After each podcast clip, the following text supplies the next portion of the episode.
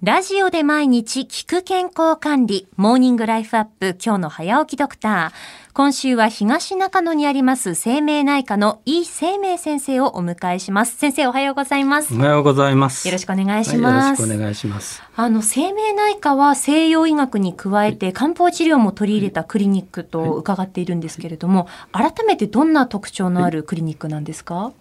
生命内科では患者さんの個性や体質を重視して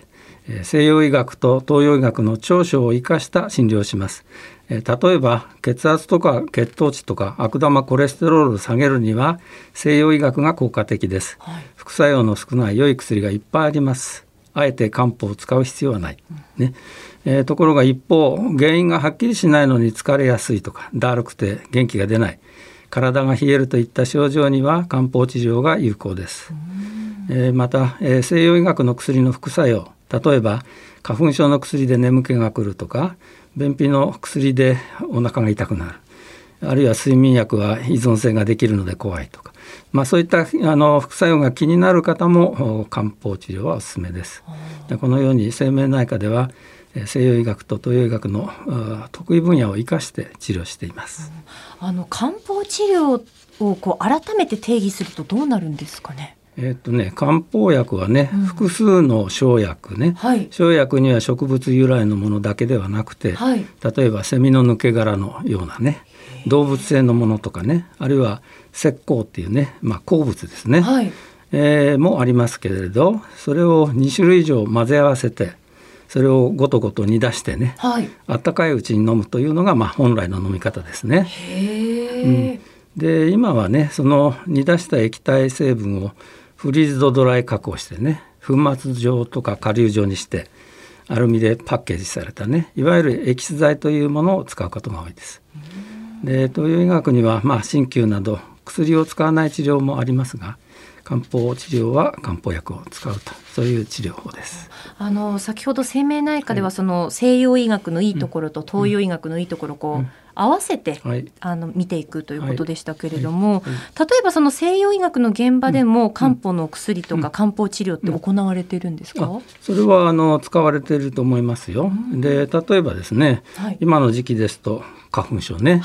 あるいは気管支喘息ね、ええ、そういうものには漢方をよく使いますしね。またあの便秘とかね胃が弱くて困ってるとかねそういう治療はあの漢方の得意とするところですね。原因ははっきりしないけど疲れやすいとかね体が冷えるとかねそういうまあいわゆる病名がつかないような症状であっても漢方は対応することができます。はい、その先生の中でも、うんうん、例えば漢方を処方する先生と、うん、漢方を処方しない先生がいると思うんですけど、この違いというのは何なんでしょうか？うんとまあ一つは漢方薬を勉強しようというモチベーションの高いドクターかどうかでしょうかね。漢方を使わなくてもあの自分は西洋薬だけ1本だけでもう皆さん患者さんを満足させるだけのことができるんだと。そういう自負を持ってらっしゃる方はあえて漢方に手を出さない方もいらっしゃるかもしれません。うん、ただあの自分で飲んでみるとよくわかるんですけどね、はい、あの漢方ってやっぱり効くなっていう実感を持て持てたドクターはやっぱりあの患者さんにもねお出ししようって思うんじゃないかと思います。まあ私自身もそういう経験をしましたので。そうだったんですね。はいはい、ということはお医者さんでもこう漢方を処方するお医者さんという漢方の勉強もしっかりしなきゃいけないっていうことですよね。うん、そうですね。日本のあの医学部ではね、はい、漢方の講義っていうのはほとんどなされてないんですね。そうなんですか。最低限あの4コマ4コマか5コマぐらいはすることにはなってるんですけどね。ほんの入門編のごく一部だけで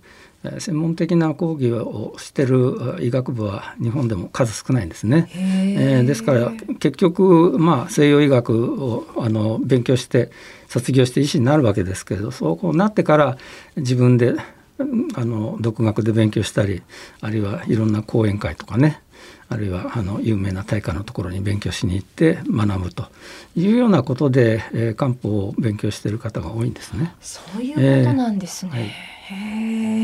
えー、生命内科の井生命さんにお話を伺っています。先生、明日もよろしくお願いします。はい、お願いします。